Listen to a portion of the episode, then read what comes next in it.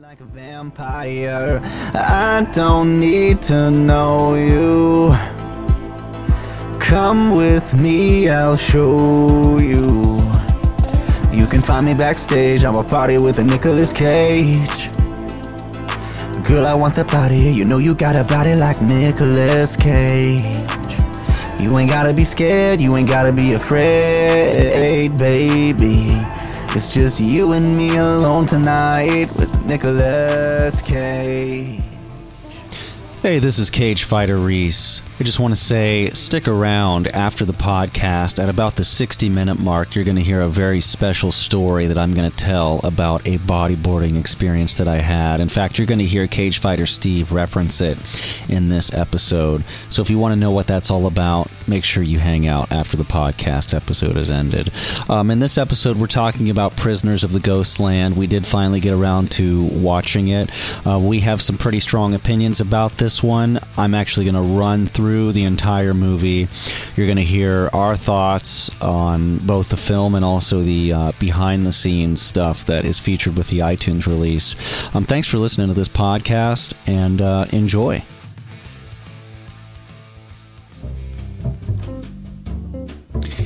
Yeah, so uh, guys, this is going to be really easy for you because I, I watched Prisoners of the Ghostland twice, and my second watch through, I actually decided to write down everything I'm going to say, and I'm going to go through the movie, and I want you guys to kind of correct me, cut me off when you feel the need. Prisoners of the Ghostland I was so psyched for this when the trailer first came out, and I believe that it had some had pretty stellar reviews from the festival circuit. I'll just say that, and it, and also the fact that it was directed by a Japanese director, Sion Sono, who I'm not familiar with at all. I didn't know any of his movies. He's got a pretty healthy fan following here in the states. I learned uh, the movie came out well by the time this podcast comes out, like a month ago. Uh, it was written by TV actor Aaron Hendry and actor Reza Sixo Safai. Pretty sweet name. Uh, there's a few writing credits between these guys. Uh, before they wrote Ghostland. Nicolas Cage is the star. We've got uh, Sofia Boutella, Nick Cassavetes, Bill Moseley, and a whole cast of Japanese and Asian actors. It's made so far about $40,000 at the box office on an unknown budget. I think it's super interesting. We're coming to this movie after Pig, having reviewed Pig. I mean, I I don't know if we want to call this the parabola effect. You know, we we had jujitsu, which you should listen to our review. Uh, it, we had some very specific thoughts on that. I think Pig was an interesting surprise for us, and now I just feel like we're kind of moving more back towards jujitsu, in a sense. Yeah, yeah. So before we jump into the movie, just real briefly, how would you guys describe it? What was your experience watching it? Uh, this movie is Mandy for weebs. I can see that. Yeah. There's a lot of cosplay. So- You're going to hear there's a lot of cosplay. There's a lot of cosplay. Um, It really just felt like a dream I had as a teenager. I like that, Steve. Yeah. You wake up and you think, well, that was pretty cool, but definitely that was a dream. But no, it's one of those ones that you like. You wake up and you're like, you're trying to make sense of it, Yeah. and then you forget it. It was one of those dreams. Yeah, yeah, yeah. So you fill it in. You just fill it in with stuff. yeah, And then yeah. that's your movie, maybe. Yeah. I felt a lot when I was watching this movie that it, it, it was almost like a serious version of Gintama. I'm familiar. I haven't seen Gintama, but I'm familiar. It's and they actually they made a couple Gintama movies, but it's it's essentially like it takes place in feudal Japan, Uh-huh. but then aliens uh, invade, Oh. and there's just this mashup between samurai Edo period Japan and just like wacky nonsense. Okay. I was gonna say, speaking of which, if neither one of you have seen, uh, I would highly recommend uh, uh, Samurai Flamenco. Okay. I was really expecting Bunraku. No, no, no. That's that. That's uh, no. Okay. I haven't seen that either. Although I do like samurai and flamencos. Yeah, well, I've been recommending it to you for quite a while, and you keep ignoring me. Well, just So- keep trying because you know how it is. Yeah. You just uh, keep trying, and I just need to get you to watch the first episode. eventually he'll give in. No is just a yes that hasn't happened yet. Do we have any Nick Cage news? I saw some story where Nick Cage says, uh, no, Nick Cage just spent a ton of money on a comic book. Did you see that? I'll bring Yeah, he has to do like six B movies in order to pay for it or something. Yeah. And that means that's like, he six already more. signed up to do that's six six, short films or more. something. Prisoners of the Ghostlands. We're gonna have to watch. Yeah. Uh, he was also recently kicked out of a Las Vegas bar for being drunk, and they they. This is according to Page6.com. I'm really hopeful this is reliable, but apparently he was at this bar and they kicked him out because they thought he was a homeless man. But he actually was just filming some B-roll for Pig. Yeah, it would totally make sense. Oh, the photos are not uh, very endearing. Did he look better or worse than Rudy Giuliani, though? Oh, better. Better. He still looks cool. That's the thing. Even when Nick makes some poor Yeah. decisions, he's still looking cool. Even Nick doesn't shave in public in his uh, worst moments. Yeah, other than that, I, I don't know uh, what else what else to say about Nick. I do, I do have one more piece of news. then then if you- tell if me. You really want to do then news. go ahead. So recently, I made an acquisition. Um, I just happened to come up on this local like secondhand Facebook group that I have. Okay. Um, where like typically you know buy like old pallets of stuff and then resell. One of those kind of people. And he happened to have one uh, that hadn't sold. Um, that I was able to pick up. Uh huh. Is this alcohol? No, it is the limited edition, still wrapped What? T-shirt from the Fast Times at Ridgemont High. Dude, Yeah, that's baller. yeah, that's totally Wow. awesome. That is so cool. It was a low roll, but it's technically Nick's first movie. Yeah. Yeah, that is some real memorabilia you have there. Yeah, So you now officially might be the biggest fan out of all of us yeah, yeah. as far as investments. and it didn't really cost me that much. That's good. That's I was going to ask. Yeah, it was uh, it was four dollars. Now you just need to get it signed. Yeah. Yeah. And you So, can sell it Nick- for 4000 Yeah. Um, I would love it. Um, I will open this if you're willing to sign it. I like that. Open letter. My dream is to get Nick to sign a a sealed copy of the Ant Bully for GameCube. Dude, is his voice in the game? I severely doubt it. The Ant Bully, rated E10 for ages 10 and up. You can play the game and see the film in theaters now. Film rated PG. You've heard that you've heard that rumor, right? That Michael Jackson did the soundtrack for uh, Sonic 2 Yeah, for Sega Genesis. three. Yeah. Oh, was it 3? Yeah. But he removed his name from the credits. But apparently there's there's a lot of evidence to suggest that it's true. Was it because of the kids? I don't know, Sean. I don't know enough, okay? I'm just passing I'm passing it on. It's a little tidbit that's interesting. Go Google it. Just uh, go go and donate to the Kickstarter for Michael Jackson's Moonwalker 2. Uh, let's get Oh, I would. let's get the sequel made. Do you think that he kind of do you think Michael Jackson was able to decide how his image would be Guys, used vir- virtually? guys, guys, What? We can't keep putting it off. We have to talk about this movie. God. Let's just do it. Let's get it All over right, with. All right. Come Yeah. on. My granddaughter has been lost to us. I would have her return to me post haste. And you, sir, I am told, are the man to do the job.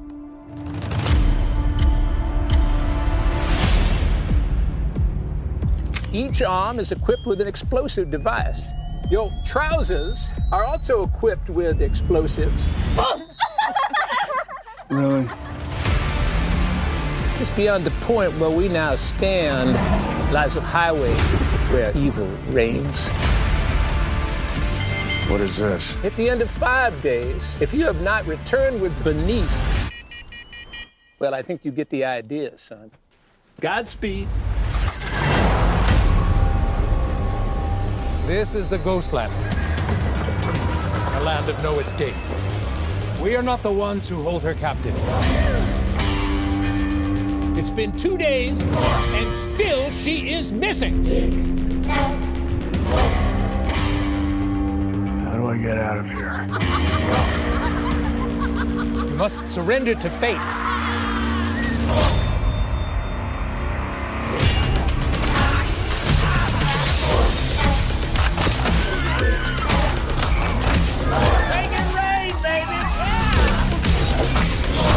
I am radioactive. No one escapes the Ghostland. No one!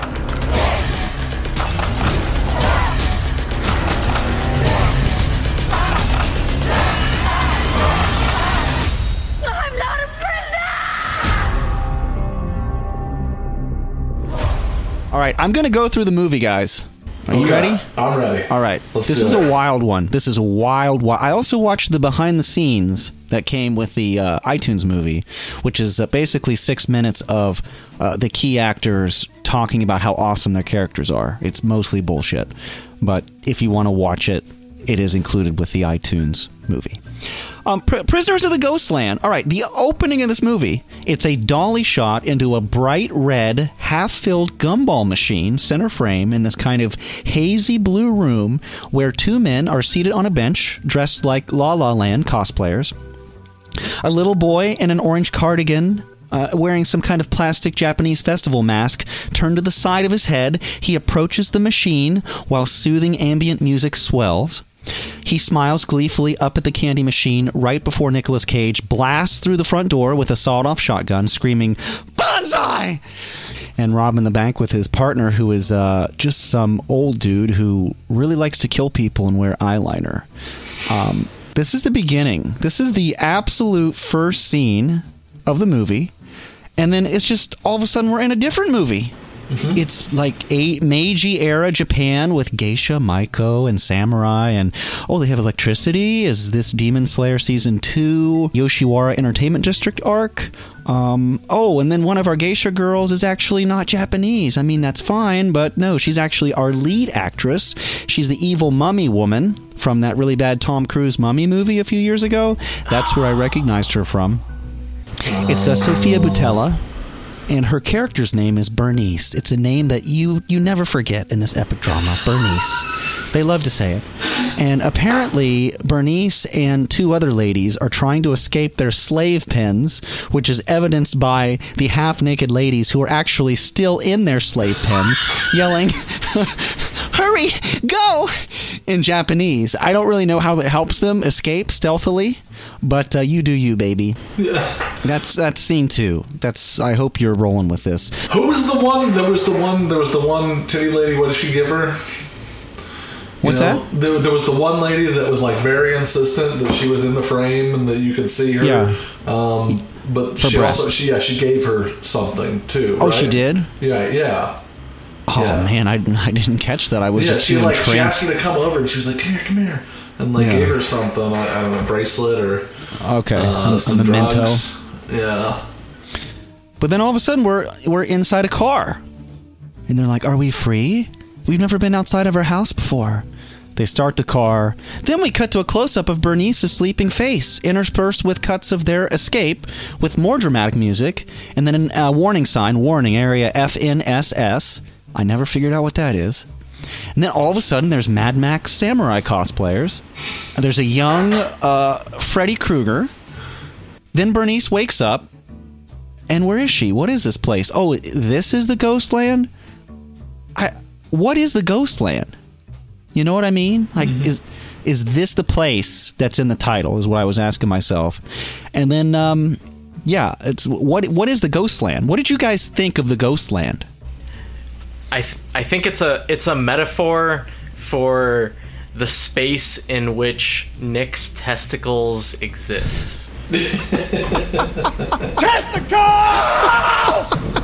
I feel like there's a lot of forced symbolism. I feel like the the Ghostland reminded me. Uh, what what was the popular the game series that uh, I know it's still probably popular that you play and you start Mm-hmm. out. It's very cartoonish and you have a robot, little robot sidekick thing. You know what I'm talking about? Mega Man. Oh, Fallout. No, well, no. Um, it's a shooter game. Borderlands. Yes, Borderlands. Kind of reminded Yeah. me of Borderlands. Yeah. I, I yes, definitely, and Fallout too. I got a lot of Fallout vibes. I just don't know the Fallout. Yeah. Ah, man. All right. After all that nonsense, we get the title card, and then we fade into oh, we're back to Meiji era Japan festival, singing glory holes. Oh wait, it's the sheriff's place. Is this a western? Is this Bunraku, Steve? Yes. What is this? Yeah. Yeah. Yeah, this movie is a kind of like a mashup film genre that I'm sorry, but every movie in this genre sucks. I'm sorry. Bunraku. We, we should just go watch Bunraku because it might be yeah. the best of We- the bunch. We really but there's like, to do a Cageless on it. you know, and I hate to say it because Takashi Miike is one of my favorite Japanese directors. He's got this movie called Sukiyaki Western Django. And I don't think it's very good. It's the same kind of thing, mixing feudal Japan samurai stuff with American westerns. I just I just don't get it. Yeah. Because the stuff that works for one, I feel doesn't work for the other. Yeah. It's just incongruous. If that's, I think that's a word. Uh, and and this is this is definitely in that space of movies. And at first, I think that's cool. Maybe this will be the first one to actually do something interesting with it. Um, we'll see how that pans out. So I think the thing that got me wasn't necessarily the, the, the mixture of culture. That that kind of set me off a little bit in certain scenes. But when, when we're coming into the Ghostland in particular, um, we start getting into that like uh, the really bizarre, very Yeah. Japanese style uh, Right. movie direction that was just. I- I don't- Surrealism. yeah, I don't think it really translates well to an American market. I, I was Um, gonna I was gonna get into this a little bit later too, but I know exactly what you mean. It's also the way that the Japanese characters act. Yeah. Their acting style. Yeah. If this were a purely Japanese film, it would work great.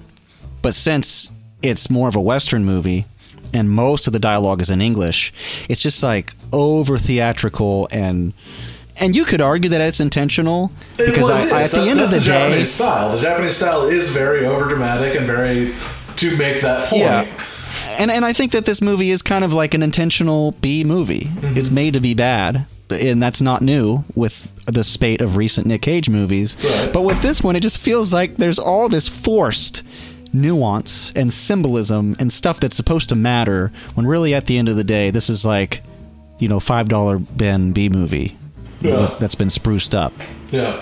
What What do you think, Sean? I know we're talking about our thoughts right out the gate, but I, I just want to keep this thing rolling. I feel like they they wanted to do enough action for a really kick-ass trailer, Okay. and that's it. yeah. For real. With how gonzo the trailer is, Yeah. like 60% of this movie is just boring as shit. Yeah. Yeah. So speaking on, on the notion of being born to the shit, where we're at right now in the movie when they first introduced Nick Cage, that was probably one of the best scenes. well, I'm going to go through it. I'm going to go through it right now. Okay. We're at the sheriff's place. We see all these flags strung up. There are all these little cues that this is Earth, right?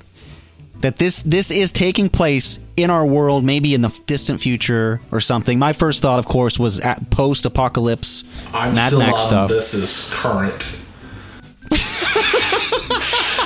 I still firmly But, believe this is taking you know- place in Asia Town, Santa Monica. Yeah. But for me, that's telling me, okay, that means no aliens are going to show up here in Samurai Town. It's not going to be cowboys versus samurai versus aliens, please. But then this, the movie suddenly becomes a western. We've now flipped completely to a western, and Nick Cage's character, his name's Hero, by the way, and he's a prisoner of the governor, played by Bill Moseley, who uh, I I love him from Devil's Rejects and House of a Thousand Corpses. Right, Sean? Did you bring that up? Yeah, yeah, I, I like I like those movies a lot. He is Yeah, he's not a Captain fantastic- Obvious, but I did find out he was also the older brother in Repo. Oh, okay, okay, Yeah. yeah. I thought of Repo too. Watching this. Uh, so the governor, the governor, drives out in his limo to show the crowd Cage's balls before he puts two bombs on him. That's important. Uh, I'm not even kidding. There's a woman in the crowd who actually yells, "Let me see your balls!" Show us your balls. That's what that's, Yeah, that's right. that's what And we then- were all thinking. Let me see your balls. Yeah, I mean everybody has to laugh when you when you hear that. And then Bill Moseley orders Hero to bring back his beautiful granddaughter Bernice, and then gives him this discount Gantz suit. If you're familiar with the anime Gantz, that's what I'm reminded of that. Uh, but it's got explosives on the balls and other places that's set to detonate only if Nick Cage s- tries to strike a woman. The sensors trigger if well, that's what he's told. No, no. If there there an impulse. he was told. First, he sees the ones on his hands, and he goes, "Now those ones are there if you have the impulse to strike a, a an innocent woman." I think is what he said. Okay. Um, and then he sees the one on his balls, and he goes, "Those Yeah. ones are there if you have any impure thoughts. I That's will true. have you returning my Bernice to me unsoiled." Yeah, I just took that. I didn't take that literally. I thought that was like if he tried to take him off to have sex or something. Yeah. It would. I don't know how these things work, but all I know is No, with, just if with gets them. if it gets a hard on, then one of his balls are gonna blow off. that's that's pretty much what he said. they detonate if Nick Cage tries to strike a woman, which would have been a huge problem if he'd worn that during The Wicker Man. So thank God, thank God he didn't have that on. Uh, I, some things I don't understand about the suit, though. I mean, if it blows up, if he tries to take it off, how will the sensors not be triggered in a combat environment? Uh, there's a zipper. Well, and Oh, just also like the neck collar. It's all it's a one piece suit, so he would have to like tear it, and it's unterrible. Um, So that was the, plot item, and the the collar locked. Remember? Yeah, yeah, I do know that. yeah. Yeah, but I just, you know, like you're in a battle and they're like, "Oh, just shoot shoot one of the little balls on his balls. It'll blow up his balls." That's like an instant kill, right? You don't shoot guns. No one has ammo. Oh, okay. Did you ever see anyone shoot a gun? Yeah, the, when they robbed the bank. Well, yeah, that was the bank robber. He came Okay. from out of town. Did I anyone see, else ever I, shoot a gun? I don't understand how guns and it's just Or, just like Bunraku remember and that stuff. was 15 years ago. They could have outlawed guns since then because of that happening. Side note: the girl with the toy robot who is with the governor, her name is Susie, and the actress who played her, her name's Yuzuka Nakaya. She just destroyed her entire career in Hollywood with this one movie in this one Yeah. performance. I just Yeah. want to throw that out there. Don't give my sister to him. She's a devil. A real devil. Yeah. Her acting, her mannerisms, it's it's something to behold. Yeah. Okay, so there's more. The suit also has a countdown timer on the sleeve that looks like a Pip Boy, right, Sean? It kind of reminded me of that. Oh yeah, no, I got some some Pip Boy vibes right there. And he's got five days to return her or he gets blowed up. And I know that's not exactly how it works, but just generally speaking, he's got a short window. Um, and then there's this part, right? He gets a car. They give him a car, and he, he's getting in the car, but then he decides at the last minute to walk away from the car and pick up a bicycle Yeah. and pedal pedal the bicycle out of the the town. I I know that that was a Nick Cage choice. I don't know it for 100%, but I believe it is. It is. Uh, the a- the action hero now with bombs on his balls is riding out to battle on a bicycle. Um, oh no! Only for the governor's silent samurai bodyguard Yasujiro, played by martial artist and Tokyo Gore Police veteran Tak Sakaguchi. I love Tokyo Gore Police, by the way. Uh, he brings him the car in a completely pointless scene. Yeah. So stupid. And then after that, Cage, I assume, enters the ghost land. They don't really show like the threshold, right, between the town and the ghost land. He's just kind of there. Well, he, he wrecked the car too, right? Yeah, he wrecks the car. He tries Yeah, to ram into the um, That's the threshold. Is you like die or something? where you see the bad guys. Oh, is that it? I I mean it. it Kind of theoretically makes sense. I don't Oh, really man. understand what You the might- ghost you land might be is, right. But it's, It's almost like kind of like this euphemism for people that are stuck in like a spiritual limbo. Yeah, yeah. Like a, it's like a hallucination of some kind or something. Yeah, I, I mean, uh, yeah, in a way, but it, it really almost feels like a, a limbo kind of situation. So he tries to ram his car. He tries to ram his car into young Freddy Krueger again. It's like Freddy Krueger with the with the the sunglasses and the beanie on his head. Um, Hero tries to Uh, ram his car into them, uh, not a Yamaka, only to wreck the vehicle, render himself unconscious to trigger another Lynchian flashback of the bank robbery from the beginning. Plus, we get uh, nuclear reactors, toy windmills, teary eyed Japanese people in white robes. What the hell is going on? I have no idea. I'm just going to keep watching Steve because uh, that's, that's what we're here for. Cut to Nick Cage being wheelbarrowed further into the ghost land where we have burning books. Whoa, symbolism. Mannequins just chilling. Some of the mannequins have like people inside them. There's Blade Runner cosplay, people in plastic trash robes dancing. We're in a, a Deer on Grey mu- music video. Uh, there's a giant smoky clock with dudes pulling on a rope attached to its second hand. They keep saying, keep the time moving. It's so deep. Oh my God. Nick Cage is bleeding. There's a prophecy. Time has to move again eventually. Uh, we get to hear Nick Cage say, um, No, I'll karate chop you. Hi fucking ya. Intentional Deadfall reference. Is perfect. I am positive the director of Deadfall, Nick's brother, Christopher Coppola, he thought it was absolutely hilarious. I believe with all my heart. I'm so happy they put that in there. But then he finds Bernice pretty quick. Yeah? It's pretty early on. Yeah, I, yeah. He pretty much just walks right in. He's like, "Where's Bernice?" Where? Where is she? She's lost in the mannequin. And then he discovers that the Ghostland makes the children and youngish adults, because I mean Bernice isn't a kid. I don't, I don't know. Um, lose all the will to live, which in the Ghostland for some reason tranla- translates to hanging outside inside of a mannequin all day. Um, so he does reverse kidnap Bernice, decides to take her home, but first she has to get those mannequin pieces off, right? And this is one of my favorite scenes in the whole Yeah. movie. He's like, "Take it off, baby. Yeah, take it off. You get that scar roller skating? Woo!" And then he he uh, he serves her up some water, but she just lets it all stream down her face, triggering Hero's suit somehow and effectively blowing off Nick Cage's left nut. Which he holds up to the camera and says, I think he says Shiro Aka, white and red.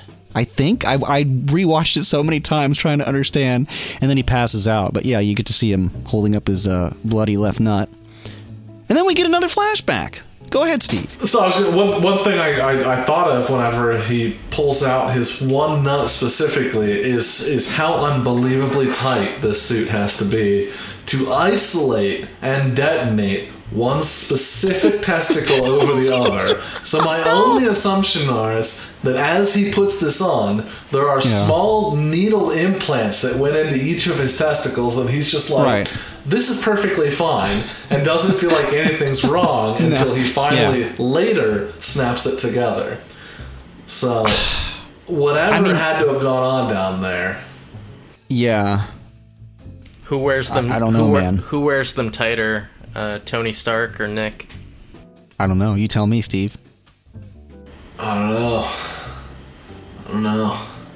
Uh, we, we get another great flashback. The flashbacks just keep coming. I love them every time. You get a little bit more information with each flashback. And in this one, we discover that Hero and his partner had a little disagreement and a and a scuffle when Hero's partner, eyeliner guy, shot the gumball kid.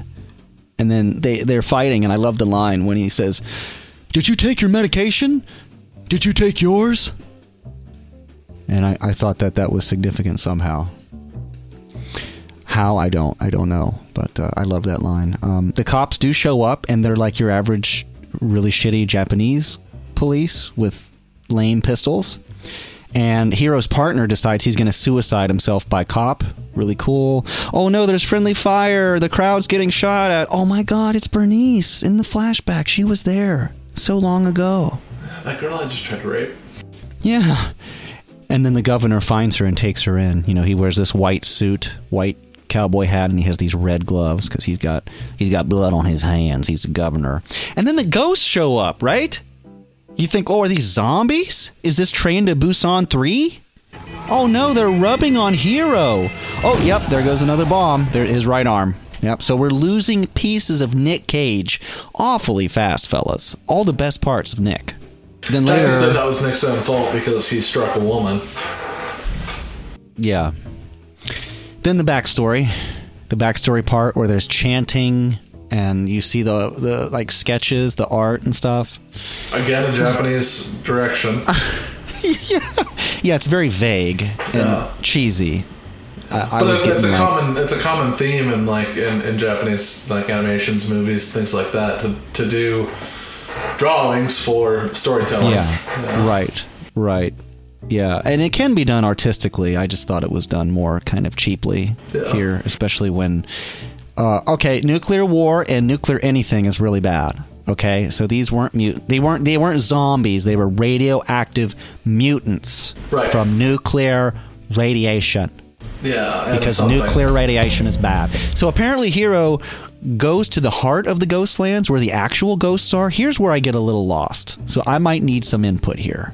He goes to the heart of the Ghostlands where the actual ghosts are because they're always talking about these ghosts and he has some kind of vision of all the little kids he's killed and he learns something and he now wants to liberate the ghostland did you is that what happened Um, you know, remember like the shot of yeah, the no, yeah, I remember what you're talking about. It was basically his. Uh, so he he's been living with this guilt of like these little kids that died because of the, his partner being, Uh-huh. um, I guess, just obsessed with killing little kids, and he always felt like it was his fault for not like, I guess, stopping his partner or something.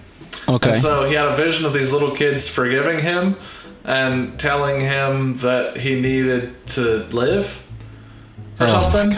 Or like save right. Bernice. yeah. So I don't know that his goal was necessarily to liberate the ghost land so much as it was to just leave the ghost land and Okay. like make it back home. Which well, but he gives this speech where he's like, Yeah, "We're breaking yeah. out of here." yeah. Yeah, and and he has the line, "If you told me three days ago I'd be standing here with one arm and one testicle, testicle, trying to reason with you bitches, I would say it's impossible too." And that's a great line. Yeah. That's great. Yeah. Yeah. yeah. And then the uh, Ma- the Mad Max cosplayers show up again, and we find out that young Freddy Krueger is actually Psycho, his partner. Yeah, spoiler. Uh, Hero, Hero's old bank robber buddy, and that he was the victim of some kind of nuclear waste bus crash incident. And then he asks Cage to kill the governor before setting off this Power Ranger style nuclear explosion behind him. I didn't understand any of it. Please explain. Please. Do you, do you remember that? Oh yeah, yeah. I I think that was uh, the or- original explosion that created him or something.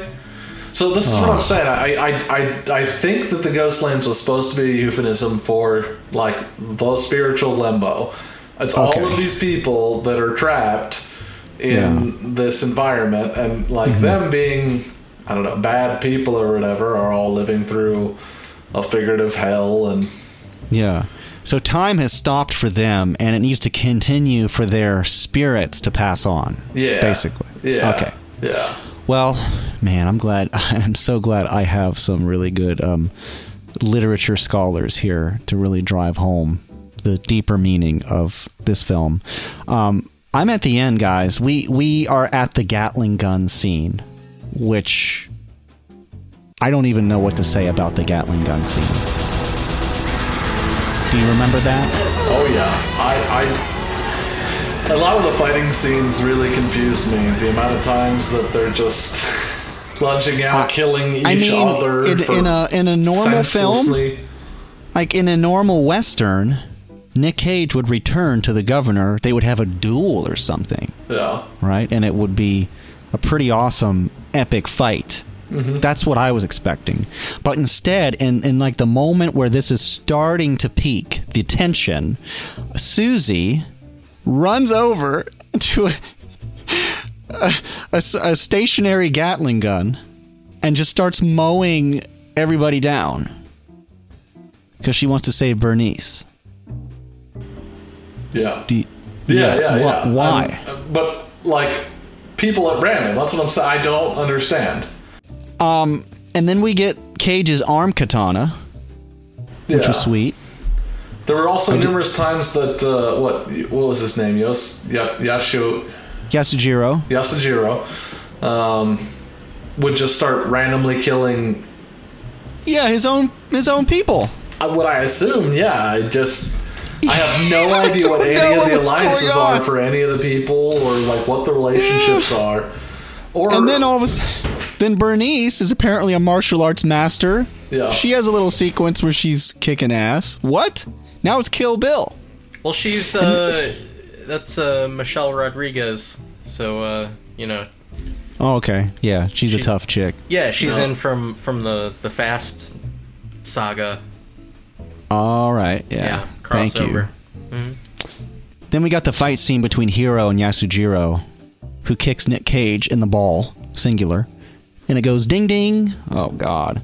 And then Yasujiro ultimately loses and sadly gives us the only well acted death in this whole movie. It's a shame. Uh, Bernice guns down the governor for all the sweet bitches left behind. Our hero returns to the Ghostlands where they praise his name. Time is once again restored, and the giant clock is destroyed. Samurai Town is gonna be a beautiful place one day. Hero, Bernice, and Susie get up and walk on. That's that's it.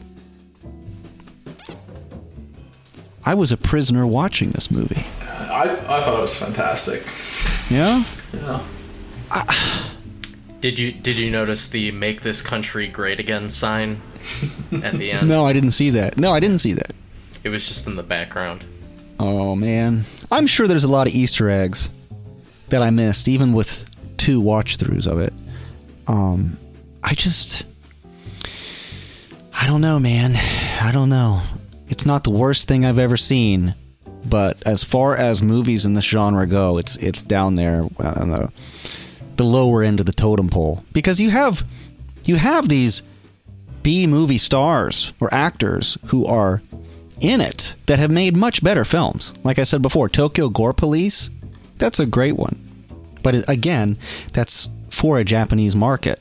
If Tokyo Gore Police had been, I think, a Japanese and US production together with a lot of English in it, it would suck. So I just, I. Sorry. I was love just gonna say. Oh no, sorry. Go ahead, John. I love how the collars were just a blatant ripoff of Battle Royale, except like, Right? Yeah. with with the te- without the testicle ones. I mean, Yeah. Yep.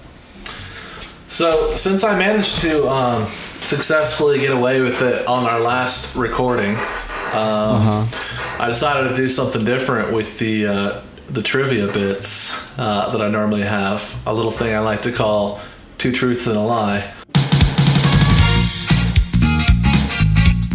Uh, Sean, I'm not sure if you're aware, but during our last recording, I had told you guys that during Pig, that the entire recording that Nick Cage did not bathe. Um, I totally made that up. Oh. Yeah, so that's thanks, inspired dude. me now to read through some, to give you guys um, three trivia facts and see All right. if you're able to ascertain which of them is the the lie. Okay, But, so uh, just be aware, Steve. I watched the the behind the scenes. Okay. This eight minute Yeah. behind the scenes. So if they're pertaining to this movie, I may already know. You may. true. You may. You may. So, the three trivia facts I have for you is Uh-huh. that uh, during this movie, uh, Nicolas Cage actually met his wife. Okay. Um, I, if you so the, the so the next fact I have for you is that um, if you recall, at a certain point in the movie when they were going to leave, he grabbed this um, old football helmet. Yes. Um, that football helmet was actually out of a private collection of his that had been destroyed, and he wanted to find a use for it because he didn't want to get rid of it. Okay. So that's actually why that was in the movie, even though it was an item that didn't really fit into any other category. that's why. Yeah. I didn't get that either. Yeah, yeah. That's why it didn't make any sense. I'm not completely convinced yet, which is the lie. So what's number three? Yeah. Uh, number three is that uh, Nick Cage has actually specifically requested this movie be filmed in Japan. He specifically requested. Well, oh man, I would say that that's true because that gave him access to Japan. Maybe they got him like some kind of special visa during the pandemic because he wanted to be with his girl at that time. But you're saying maybe he met her during the filming initially. So when he was filming the movie, he was already over there and happened. One of those isn't true. but then I think. What? What do you think, Sean? I don't think he met his wife on the on the set of this movie. Yeah. Cause I mean, how long ago did they did they film it? It couldn't have been Right. that long. But remember, he was dating some other Japanese woman for for some time, and they were married for a couple days, and then not married suddenly. It's a tough one. I almost want to choose uh, option two, just but I just could totally believe it. That's totally something he would do. Yeah, it is. This is really good, Steve. So Yeah. we're gonna we're gonna have to put our votes down. Sean, you're gonna vote that you think he didn't meet his wife Yep. during the filming. Okay. I'm gonna put it. I'm gonna put down. He did not. He did not. He did not um, request that the film be filmed in Japan. Oh, this is the best part about this segment. I don't tell you guys which one is the lie. Yeah. That's where we should have the paywall, right? If you Yeah. want to find out, if you want to find out, I did want to say, I did want to say, if you are listening to Late Night Cage Fight, um, you know, you you will notice that our release schedule is not very consistent. Yeah. So, and and you know, I am sorry for that. I do do most of the editing, but also I just want to say, keep in mind, we don't ask for any money. We don't uh, pitch anything on here. You know, this is all just us recording and doing this really for ourselves. And I thank you for understanding that and continuing to listen. So, Our sponsor tonight is uh, Clyde May's. Um, it's the uh, original Alabama style whiskey. Um, drink Clyde May's. Very good for you. all right. I have nothing. I don't want to even listen to you anymore, Steve, because now I have to do my own research. You know how many times I've been told this past year to do my own research? Yeah. I that's why that's why I only drink horse whiskey. Oh, yeah? Mm-hmm. Why? he just told you why. Because he does his own research. Yeah. Oh my god, that went right. That went right over my head. That went I- right over my head. I get a hundred thousand of my closest friends together, uh, Yeah. of varying uh, demographics and and Mm-hmm. backgrounds and races, and and I do a double blind peer reviewed study. oh, you do? Yeah, Yeah, that's what most people do. When Yeah. they say do your research, that's what they've done. Except- yeah. Except for the French. We don't trust them. No. No, I mean, they wanted to buy, or they wanted to sell really lame submarines. I mean, they, they got to be cooler. Did you know that uh, in in Steve, Because they won't take responsibility for the fries. Oh, jeez. Did you know that uh, the French government they actually uh, they instituted a program where they give you a credit card that has a certain amount of money on it that you can only use to buy French art or like What? yeah like No, I didn't know this. You you can you have to use it to. It's supposed to be like so younger people uh, take in culture, but you can you can use it to buy like uh, like movies or like comic books or like video games. Oh, Didn't somebody have the same idea to do that with like the economic stimulus here? I mean, I, I swear I, saw something going around about that of like Yeah. like forcing you to use it at like local businesses or something like that. I mean, I'm not gonna lie. I uh, I sent I spent my second stimulus on uh, a PlayStation Five just because I knew that it would piss off Mitch McConnell. That's He's like genius. personally writhing in his grave right now. I sent him a Mitch request. McConnell? yeah. Yeah, I, I sent him a request on Venmo for the additional six hundred dollars, and he never. He's not sent dead. it. He still sleeps there. He wants to be ready. Okay. Very. That's a great idea, Sean. Wow, Yeah. you guys are ahead of the game here. I never have these great ideas. I just, I just get discouraged Well, and not all of us can be bodyboard. great bodyboarders. You know, he he had to make his his uh, Venmo private because so many Yeah. people were sending requests for six hundred dollars to his uh, like at ussenate.com email. Yeah, Yeah. that's awesome. I believe it. yeah. Well, to finish up with the movie Prisoners of the Ghostland, have are you guys familiar at all with Sion Sono and his filmography? I'm a no. Um, what else did he do? What else did he do? What else did he do? Let's look at his other films. Yeah, I was just- Internet. I was just Dot com. He he's actually won quite a few awards for his films. Club. He's oh, oh okay. I'm I have seen no, I've seen these titles before. He, he his previous film was called Red Post on Escher Street. He did a mini mini series called The Forest of Love, Deep Cut. I think I remember reading that was pretty big. Um, there's The Forest of Love, Tokyo Vampire Hotel, Shinjuku Swan 2, Anti Porno. Okay, What's an Shinjuku Swan. Anti-porno? Tokyo Tribe, Cold Fish, Love Exposure. I've heard of that one. He's got some. Oh, Suicide Club. yeah. Really? Oh, Yeah. He did Suicide Club. That was literally I the first like one I said. Dick. I always wanted Oh, to join that club. If you're having suicidal thoughts, please talk to a uh, counselor or a therapist. Or I a have to say that. I have to say that, Sean, when you Yeah. Or a cage fighter.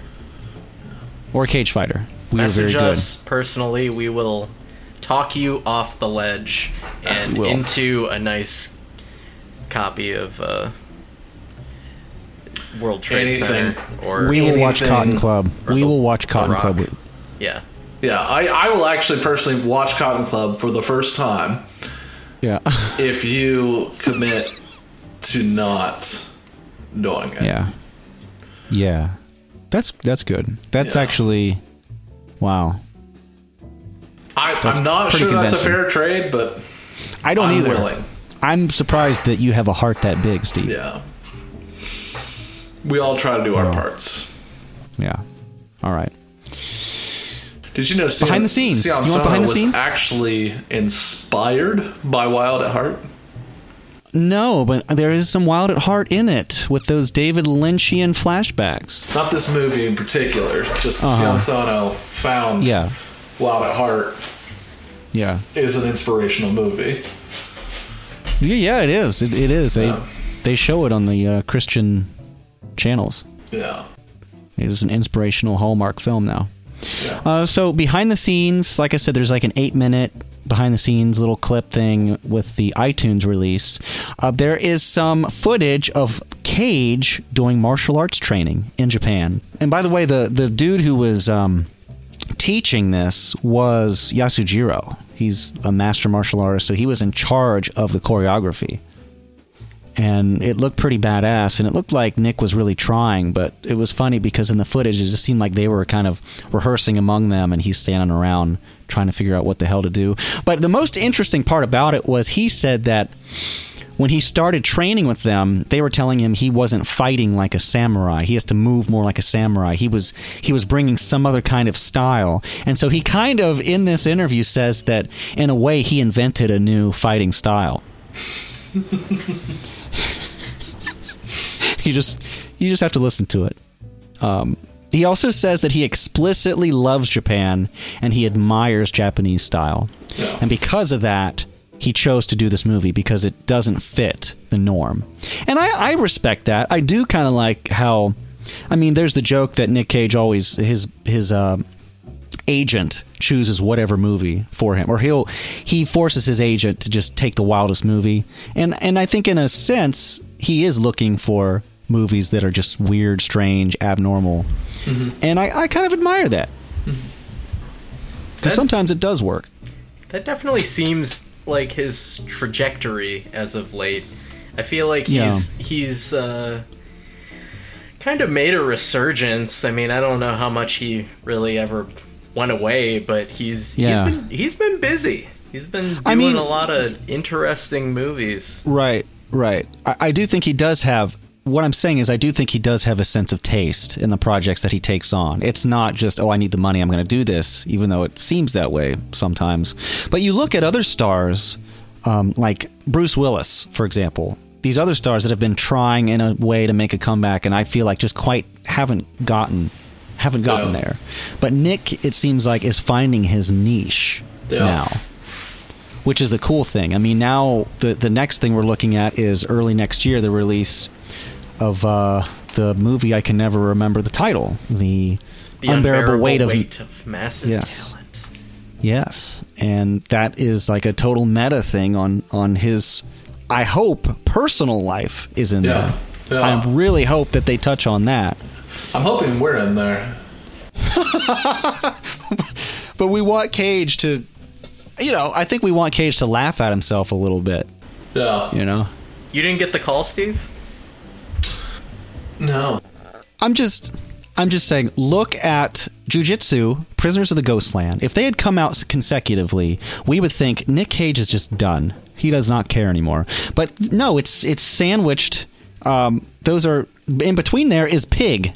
So it's Don't- like okay, so Nick about Cage Willy's Wonderland. and Willy's Wonderland. Yeah, we, we don't want to forget about and the that governor being disaster from piece. from Wally's Wonderland. Yeah. Yeah, yeah. Same same character, right? inspired Who by knows? Who inspired knows? by Doug Dimmadome. Yeah. They, all- they, they do feel like the same. Yeah, they do. I, you know, good for you, for you people out there listening who watch the film and really like it and want to break it down, and that that's really cool. I just hope that you watch some of these other movies that I think are a lot better, part of this genre, and we'll give, I, you know, I'll give Cage a pass because to me this is an intentionally bad B movie. Cage knew it, and I really want to know how much of his lines were ad lib. The testicle part. Um, yeah, him him getting pissed off. The bicycle. Oh, that's Yeah, the last. That's the last. bicycle. That's the last Easter egg of the behind the scenes. He said he was really happy working with Sion Sono because he allowed him to to, to give his own uh, creative input. Yeah. How much I don't know, but I'm guessing it was significant. If Nick Cage is going to say, "Hey, thanks," because I, I get the feeling most of the time he's probably shut down by a lot of directors. And, and I get the feeling that some of it was things like the bicycle Yeah, exactly. and and uh, the the the RAR, the people on the Oh, side. that part. Oh, that was so bad when he's trying to scare the people. yeah. Oh man, yeah. I'd say it's definitely worth a watch one time just to experience it. But I don't think it's gonna stick, guys. That's uh, I don't know. yeah. I'm hoping I'm hoping for another. I mean, I know you guys weren't as enthused about Pig, but I don't know. You know, honestly, I'm I'm looking forward to another Mandy. What I liked about Mandy, and if you go back and listen, you know, you're going to hear that my review probably wasn't as stellar as it would be now because I feel like now I, I kind of get it more and I can appreciate there was a lot of action in that movie. If you oh, want to oh, go back and watch it, that's fine. I mean, you you, know, do you. you can't go back. I, I'm not. I I know? thought it was pretty good, but I, after Prisoners of the Ghostland, I think it's still, I think it's better than I give it credit for. But I, I would uh, go back and watch it. You know, the other the other day, I was at the grocery store and I saw some girl in a Slayer T-shirt, and I just Yeah. thought, What yeah, if? that, that was a that was a good movie. Yeah. Never know. Those cultists out there. No. All right. Well, any final thoughts on Prisoners of the Ghostland? What can we expect? Is is this ever going to be in our repertoire to battle? Who knows? Um, only only God knows why. I'm, I'm nervous when we get up to this point where we got to start pitting these against one another because I feel like It's almost going to be pointless. yeah yeah, Yeah. It's got to be this versus Jiu Jitsu. Well, at least right now, we are still in the golden age of Cage, and uh, you can expect soon we're going to have our next um, regular episode as part of our Versus series, where we're going to talk about leaving Las Vegas and uh, City of Angels. So that's that's coming up. I'm also working on getting out the uh, I feel like we've Arch- said that a few times. We we really mean it, guys. It's yeah, really gonna yeah. happen. That is going to happen. That is going to happen, and it's going to be very different from our prisoners discussion because these are actual uh, films, movies. Yeah. Um, but the cool thing is, they I, I have them on DVD too, so I'm actually going to watch the behind the scenes too with those, and we'll have a pretty cool discussion leading up to our cage fight. Yeah, we got two more versus episodes than our season three cage battle down the road. I've got um, we watched Arch Enemy with Joe Manganiello as part of our Cageless series. That'll come out soon. Have some audio issues to correct on that, but it's all good. I will be able to fix it. And the reason we're doing that is because Nick Cage was originally slated to play the lead. But it eventually went to Joe Manganiello. We had a really cool conversation about that. Stay tuned for that. Anything else, guys? I saw Shang Chi. What'd you think? You said you liked it. It was really good. It uh yeah, I mean I, I won't say too much because I'm sure we'll do an episode about it when it hits Disney Plus, but uh Yeah. definitely a love letter to those who enjoy martial arts cinema. And Jung Kim.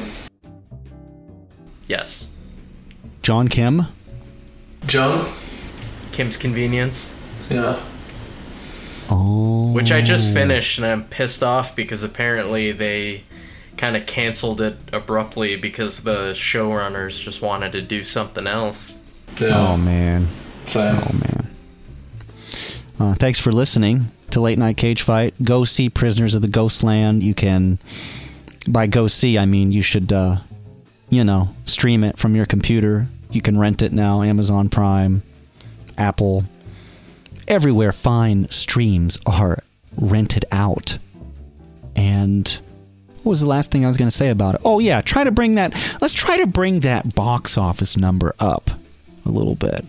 You know, For uh, but then, but you don't want to bring it up too much because then we might get a Prisoners two, and that's kind of scary. yeah. Make sure it's just below whatever the budget was. Which we I couldn't find. Well, I couldn't find it because it was probably funded by Yakuza money. that's true. It's true. Um, can we also officially add Bunraku to the uh, to the cageless docket? Let's just let's just make it happen. We're, we're gonna have to watch it. I don't remember it. Sean hasn't seen it. Steve worships it. Yeah. I think it's it'll be fun coming off of uh, Prisoners. Yeah. And I won't be surprised if Sean's like, "Yeah, Prisoners of the Ghostland was a lot better than this pile of shit." I don't know. Uh, There's there's at least some good character. I don't know. I it's it's Yeah, good. yeah. That, that would be a good conversation. I You're think with the number shit. the number of times you've brought up that movie in this podcast, it's Yeah. kind of like a no brainer. Yeah. So that'll happen. Yeah.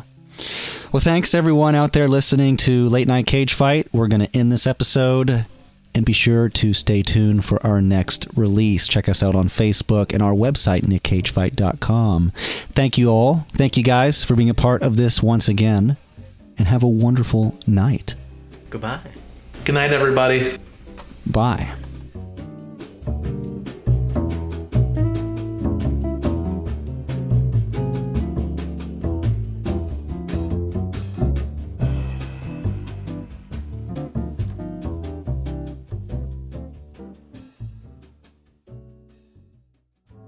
Um, early last week, I had an awesome, awesome evening. I went bodyboarding for the first time, and I mean like really bodyboarding. I took my body. I got a. I got this really cool boogie board. I have some really cheap fins that are really for snorkeling that I got from Walmart, and I I just watched. I basically watched two YouTube videos, and I'm like, oh, well, I can swim. Oh yeah, you're an expert. Uh, yeah, I'm an expert. I got this. Like, yeah, you got to put your fins on first and then back into the water. I'm like, yeah, dude, I can put my fins on in the water because I was a swimmer my whole life. I know how to do this. Whatever.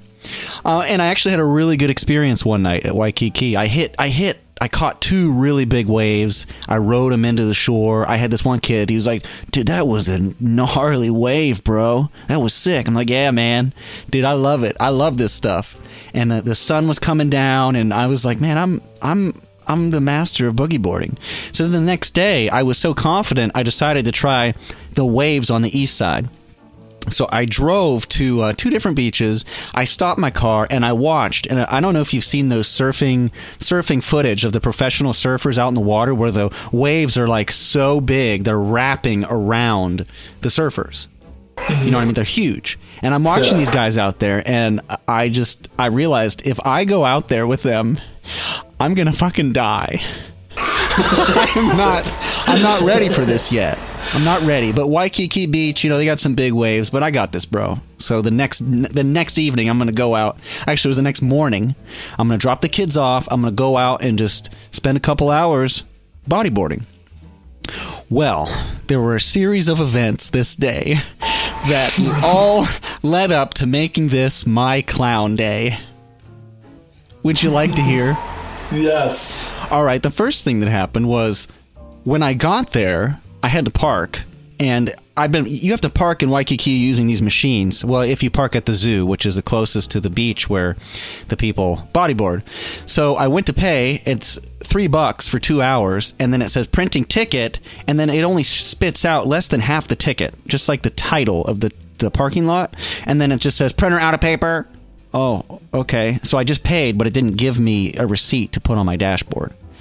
So I'm kind of nervous. Like, oh man, are they going to tow me? Whatever. I, I don't have a lot of time. I'll go to another machine. So I walk to the other machine. I do the same thing. And then at the end, it says, all right, grab your ticket. And it doesn't print anything. so I'm just stuck with this half ticket and I've paid six bucks to park for two hours. Twice the amount. So I'm like, you know, I'm.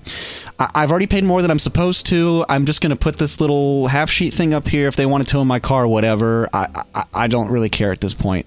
But I kind of had that fear this whole time that they were going to tow my car. And then now when I go when I go swimming, the only thing I take with me is uh, a pouch. I take my flip flops and I take a pouch that is a uh, waterproof pouch for my phone and then for a key to the car. Everything else I keep in the car because I worry about theft. And I, I bury my sandals in the sand. And if somebody steals them, whatever, because they're cheap. But I just, I noticed other people do that sometimes. So that was my plan, right? So I got my board.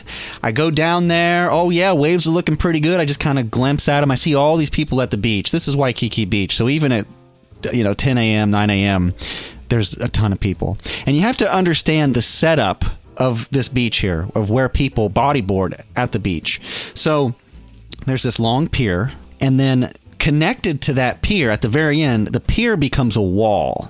This narrow wall that goes really far down the beach. And what that is for is to catch the force of the waves so that people can hang out in that part of the beach without worrying about getting smacked by giant waves. It's where the families kind of chill. All mm-hmm. right.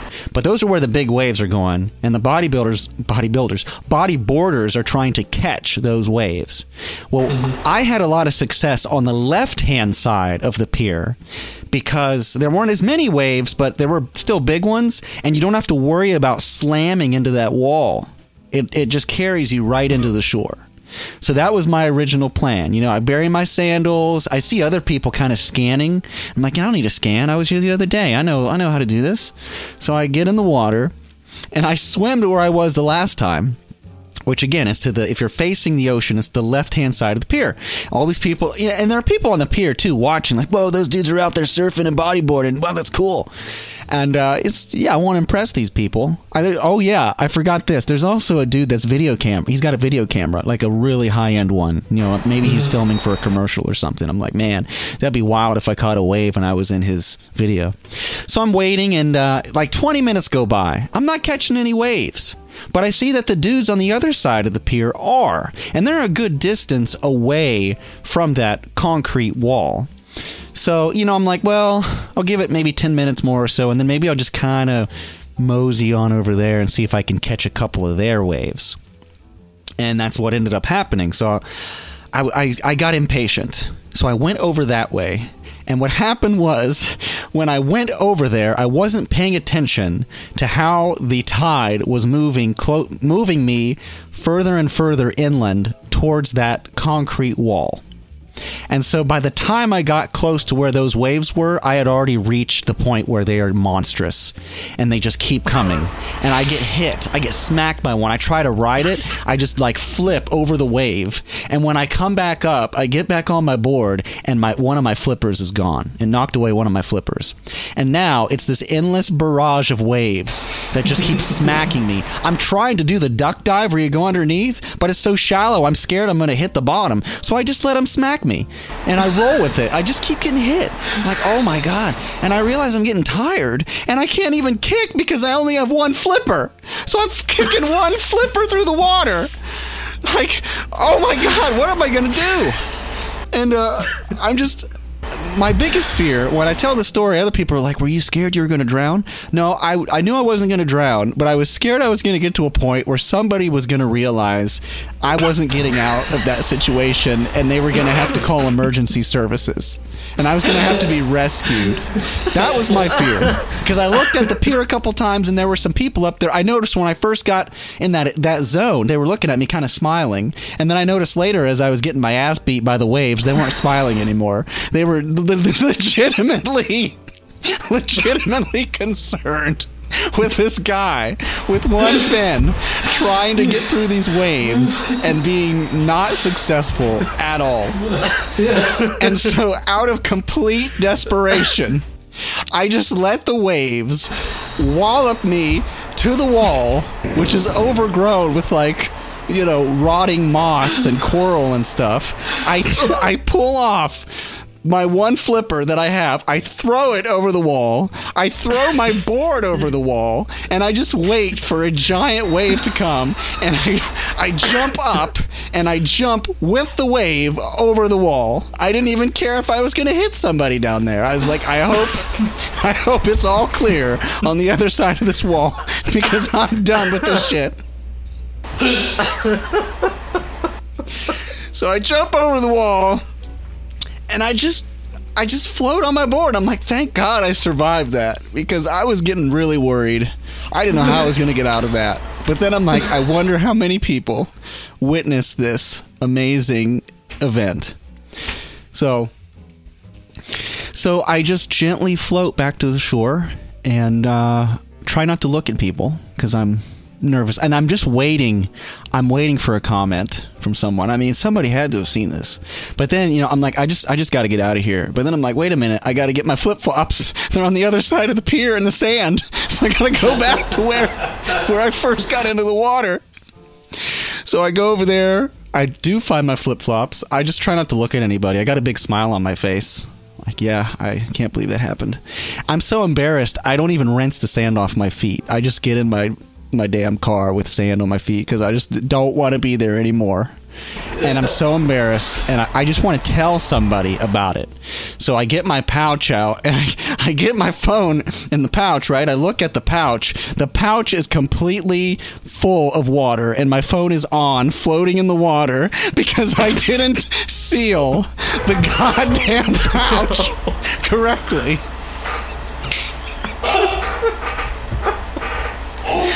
Like, you've got to be kidding me. Oh, thankfully I wasn't towed. They were working on the uh, parking machines, but I was thinking, man, I'm gonna get back after all this, and my car is gonna be gone. I'm gonna have to pay to get it out. But no, my phone was floating in water, and uh, kind of the final nail in the coffin. Um, I put my phone. I read put it in rice. People say put it in rice and let it drain.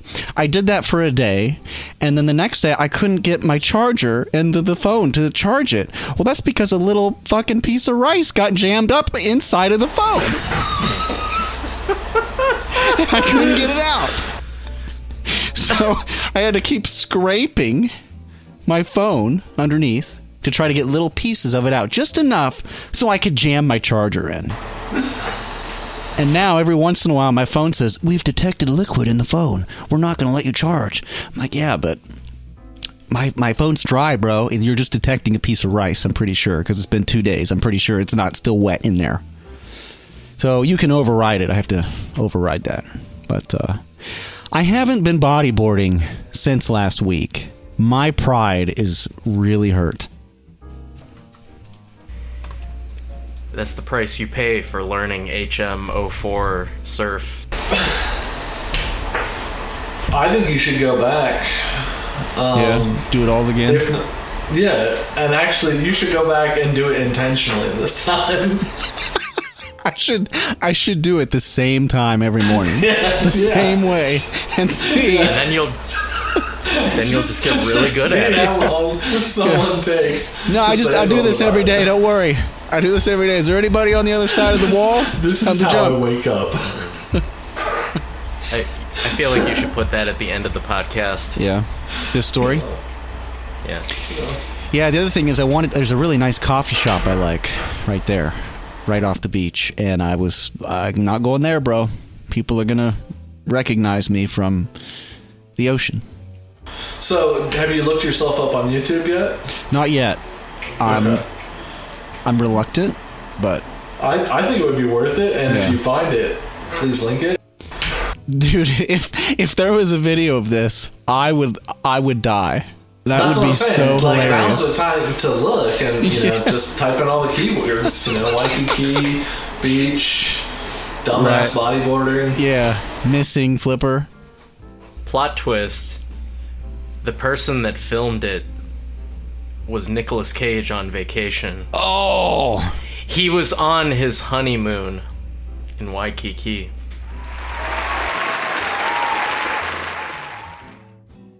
Do you have what it takes to be a season finale Cage Lord right here on Late Night Cage Fight? Do you have any Nicolas Cage related stories or memories to share? Send us a message on Facebook or email late night cage fight at gmail.com and we may include you in our next podcast. Until next time, cage out. If you told me three days ago I'd be standing here with one arm and one testicle, trying to reason with you, bitches!